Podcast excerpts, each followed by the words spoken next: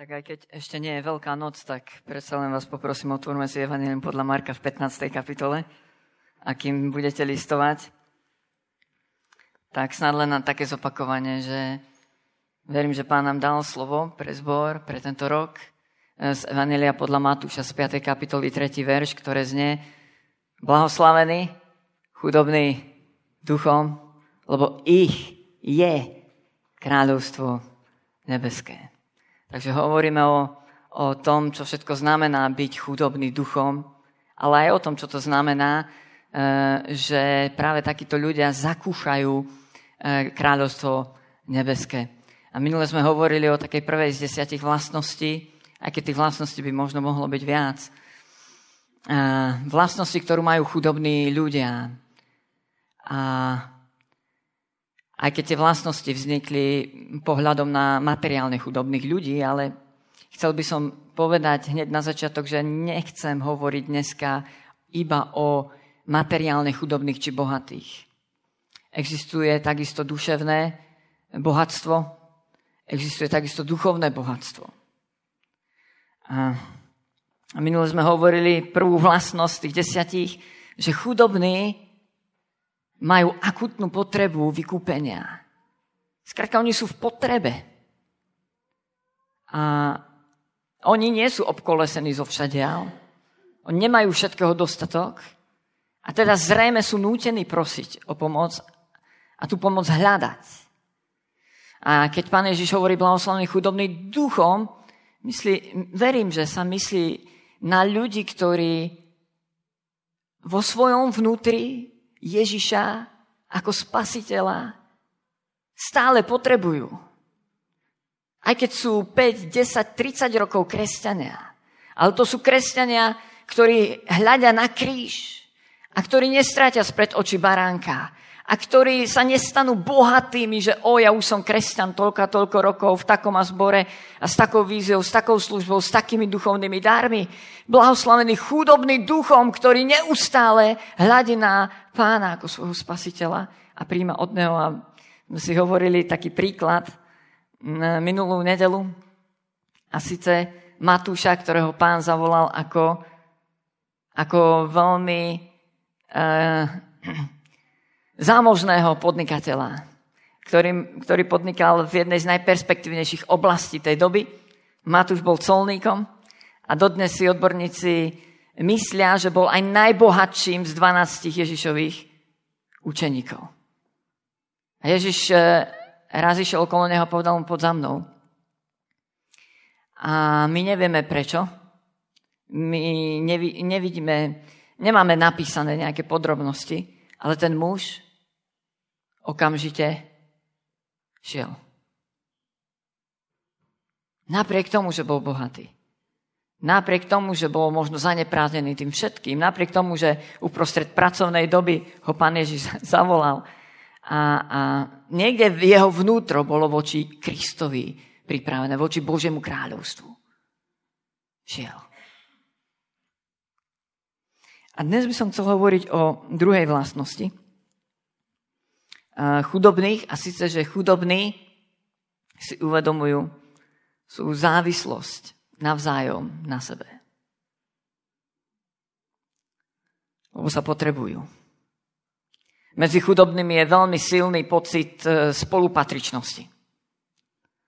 A veľmi ďaleko ľahšie sa dajú dokopy, keď príde nepriateľ.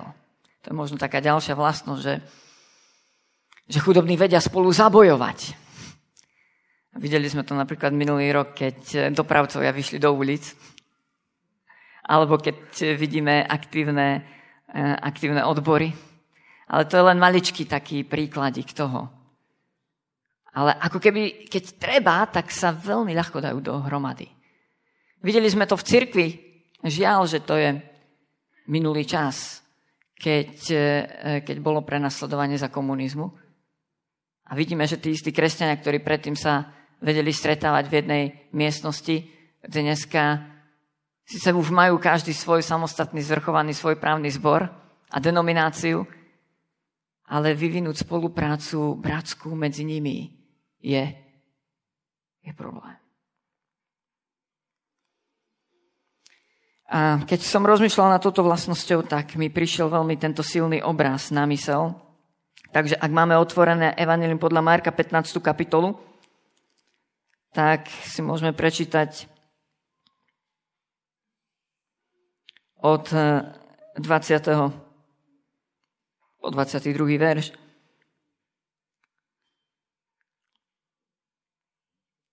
Keď sa mu naposmievali, zvliekli z neho purpurový plášť a obliekli ho do jeho rúcha.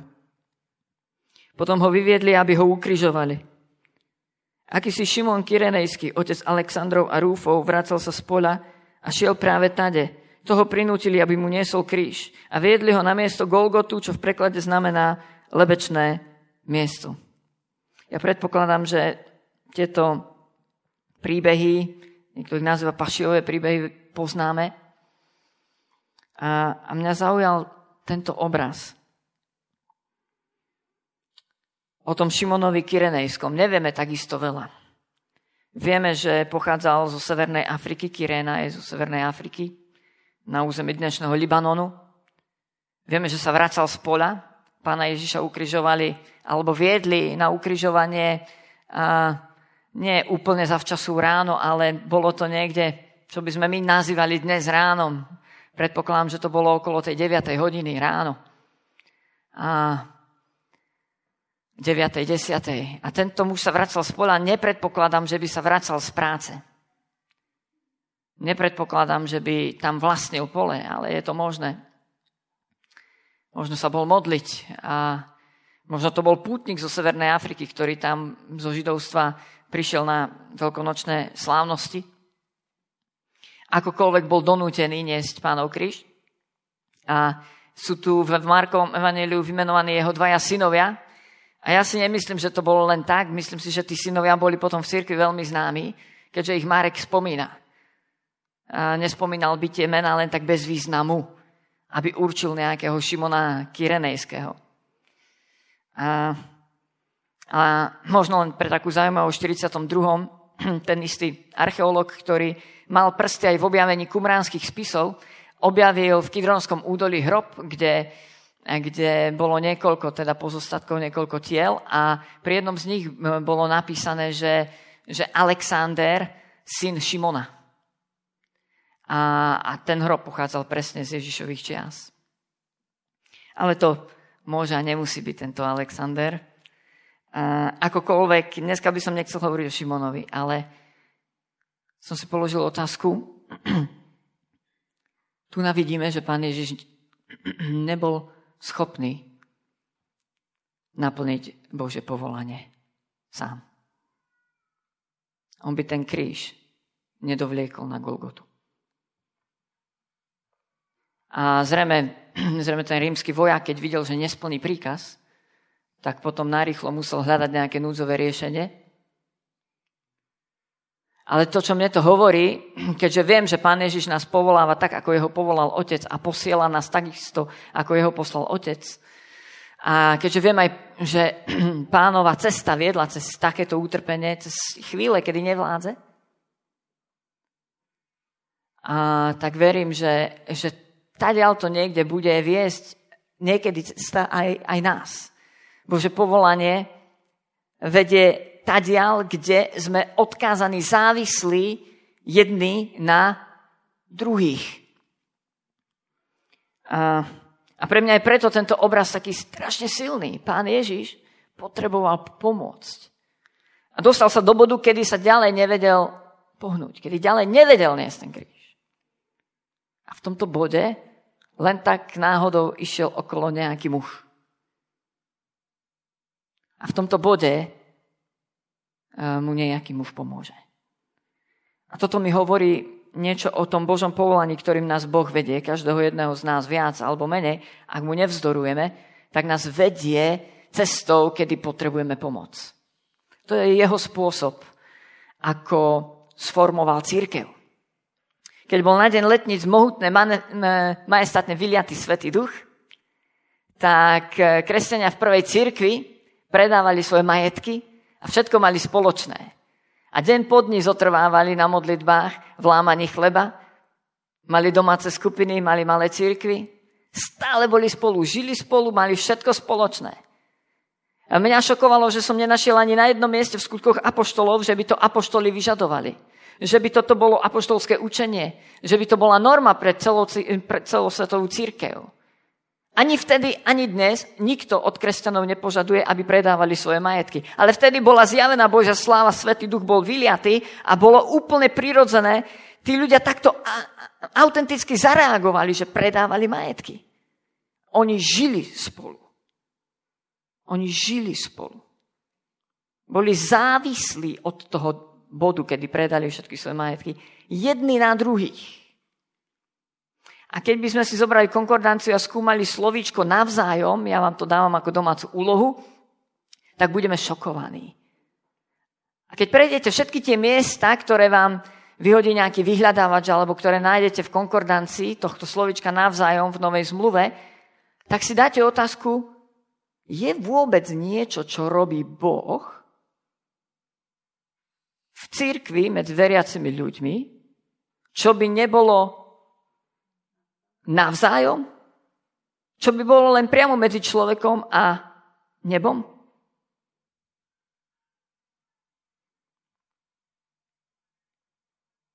Boh nás vedie do vzájomnej závislosti na sebe samých. A možno budeme Bohom použití vtedy, keď budeme vedieť spolu žiť.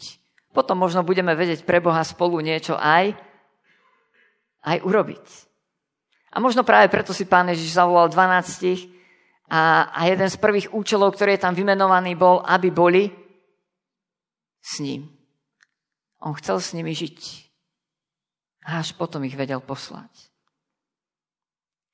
Otázka je, chceme byť spolu, chceme spolu žiť? Chceme spolu tak hlboko zdieľať svoje životy? Chceme byť závislí jedni na druhých? A samozrejme, bohatí ľudia, nielen materiálne, bohatí vo svojom vnútri nechcú byť závislí. Bohatí nikdy nepôjdu ani tou cestou. Oni ani nebudú riskovať, že by niekedy boli ohrození a dostali sa do takej situácie životnej núdze, že by potrebovali pomoc zvonku. Podobne ako keď Pán Ježiš prvýkrát sa zdôveril svojim učeníkom a povedal im, ja budem vydaný na smrť, ukrižujú ma, budem trpieť, zomierať na kríži. Apoštol Peter zareagoval, Pane, to sa ti nesmie stať. Bohatí duchom si nikdy nezvolia Božiu cestu. Oni si zvolia svoju cestu. Chudobní duchom si zvolia Pánovu cestu. A možno aj práve preto Pán Ježiš hovorí, blahoslavení, šťastní, naplnení sú chudobní duchom, lebo oni možno majú trápenie, možno sa ocitnú v situáciách, kedy nevládzu ďalej niesť kríž, kedy sú sami, kedy sú možno opustení. Ale v tom momente oni sú blahoslavení, lebo aj zakúsia pomoc z neba, ktorú si nepripravili, ktorú si nepodplatili, ktorú si nemohli zohnať sami zo seba. Boh im ju pošle. V prísloviach nájdeme jeden nádherný verš, že brat sa rodí na čas súženia. Ale ak nežijeme navzájom a nežijeme v bratskom obecenstve, a keď príde to súženie, už bude pozde hľadať brata. Preto sú blahoslavení chudobní duchom. Lebo keď prídu tie ťažké chvíle, tak oni zakúsia Božie nebeské kráľovstvo. Oni zakúsia túto nadprirodzenú Pánovu pomoc z neba. A viete, keď rozmýšľam nad týmto blahoslavenstvom, tak mám skôr tendenciu vyznávať lásku nášmu zboru, lebo vidím, ako nás Boh celé tie roky do tohto vedie. A vidím, aké je to vzácne medzi nami. Možno sa pamätáte, keď v 93. mal Graham Cook to prorocké slovo a jednu z vecí, ktoré nám povedal, je, že ste povolaní, aby ste žili v bratskom obecenstve. Aby ste len tak spolu žili. Aby ste spolu oddychovali, alebo spolu sa stretávali, spolu sa navštevovali, spolu nesli nejaké veci. A potom si vás bude Boh môcť použiť. Keď budete ako jedna rodina. A toto, toto som strašne vďačný Bohu, slovensky by znelo veľmi vďačný Bohu, že je to taká vážna hodnota v našom zbore. A ja chcem byť len tým hlasom, chcem to len potvrdiť, že ľudia, poďme do toho ešte viac, práve preto, že v dnešnej dobe skôr sú opačné trendy individualizmu, oddelovania sa jedni od druhých. Bohatí medzi sebou robia kluby, smotánku, uzavreté kruhy, do ktorých iných nepustia. Bohatí sú precitliveli na tú svoju zónu. Oni sú už niekto. A toto je trend v cirkvi dnes. Dneska sa ľudia oddeľujú na základe tradície, alebo učenia, alebo vízie, alebo nejakých trendov. Ale Pán chce mať jeden ľud. Tam, kde medzi nami nebudú nejaké snobistické kluby, alebo bariéry, alebo múry. Tam, kde nebudeme hovoriť, že ja teba nepotrebujem. Potrebujeme sa navzájom. Veľmi sa potrebujeme. Tým viac, čím viac myslíme, že sa nepotrebujeme. Ale ja myslím, že sme zakúsili v našom živote veľakrát práve toto. A preto som veľmi rád za druhú vec v našom zbore, ktorú hovoril aj dneska Mirko. Nájdite si skupinky. Alebo vytvorte skupinky. Boli sme povolaní k tomu, aby sme spolu žili, nielen aby sme sa v nedeľu stretli do obedu. A preto som aj vďačný, že celé tie roky, vlastne zbor vznikol v 91. Ani raz som nezažil, že by skupinky v našom zbore boli organizované zhora. Ale zároveň vás pozbudzujem, ľudia, ak ste stratili skupinku, ak ju možno už nemáte, hľadajte ju. Aspoň v nejakom čase, aspoň raz za týždeň, aspoň raz za 2 týždne. Boli sme povolaní, aby sme žili spolu. Ak si myslíš, že si tak bohatý, že nepotrebuješ takéto spoločenstvo, že ti stačí tvoja vlastná sila, možno si v tej situácii, možno naozaj teraz nepotrebuješ, máš sa dobre, nie si ohrozený, nejdú na teba katastrofy, nejdú na teba choroby, nejdú na teba navštívenia. Možno si v tej situácii. Ale ak si myslíš, že nepotrebuješ iných, prosím, daj si pozor. Kto si myslí, že stojí, nech si dáva pozor, aby nepadol, hovorí apoštol Pavel. A to je moje také povzbudenie, moja velikánska vďačnosť za tento zbor. Ja keď pozerám na môj život, keď som prišiel do Bratislavy a môj duchovný rast tu začal neuveriteľne akcelerovať, tak to bolo práve pre obyčajný život uprostred cirkvi. Tam, kde sme boli jeden pri druhom. Tam, kde som zakúsil, že ma niekto prijal, že ma niekto pozval domov, že mi niekto dôveroval. Blahoslavení sú chudobní duchom, ktorí naozaj vnímajú svoju závislosť na sebe. Lebo ich je kráľovstvo nebeské. Kde sa 2 alebo 3 zhromaždili v mojom mene, tam som uprostred nich. To sú Ježišove slova, ktorý mi garantuje nádhernú prítomnosť, kde kresťania sa spoja v jeho mene, kde budú spolužiť. A ja verím tomu, že ak spojíme svoje životy, napriek tomu všetkému, čo nás možno prirodzene oddeluje, napriek trendu doby, ktorá nás oddeluje zaneprázdnenosťou, izolovanosťou, anonymitou, napriek trendu tohto mesta, Bratislavy, keď napriek tomu spojíme svoje životy, ja verím tomu, že Boh nám bude môcť veriť svoje kráľovstvo.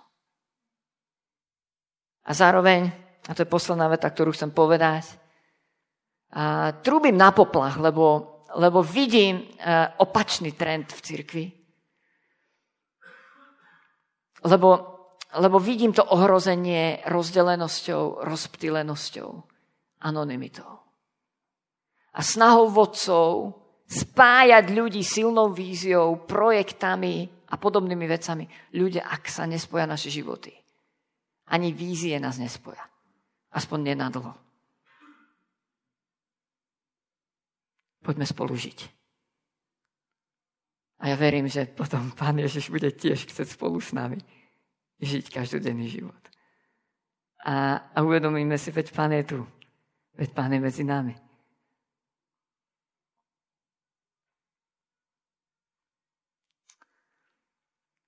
Amen. Pane, prosím, aby si vylial na nás Tvojho Svätého Ducha viac. Aby to spojenie Ducha Svätého medzi nami, ktorým sme spojení v jedno telo Kristovo, ešte viac silnelo a stalo sa takým evidentným, takým hmatateľným, takým cítiteľným v našich srdciach. Modlím sa, spoj nás, Pane.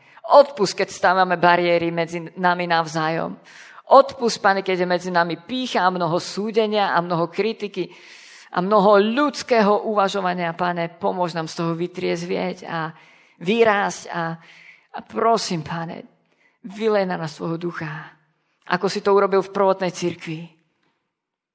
Aby sme viac vedeli spolužiť. Aby Tvoja sláva mohla byť v našom strede.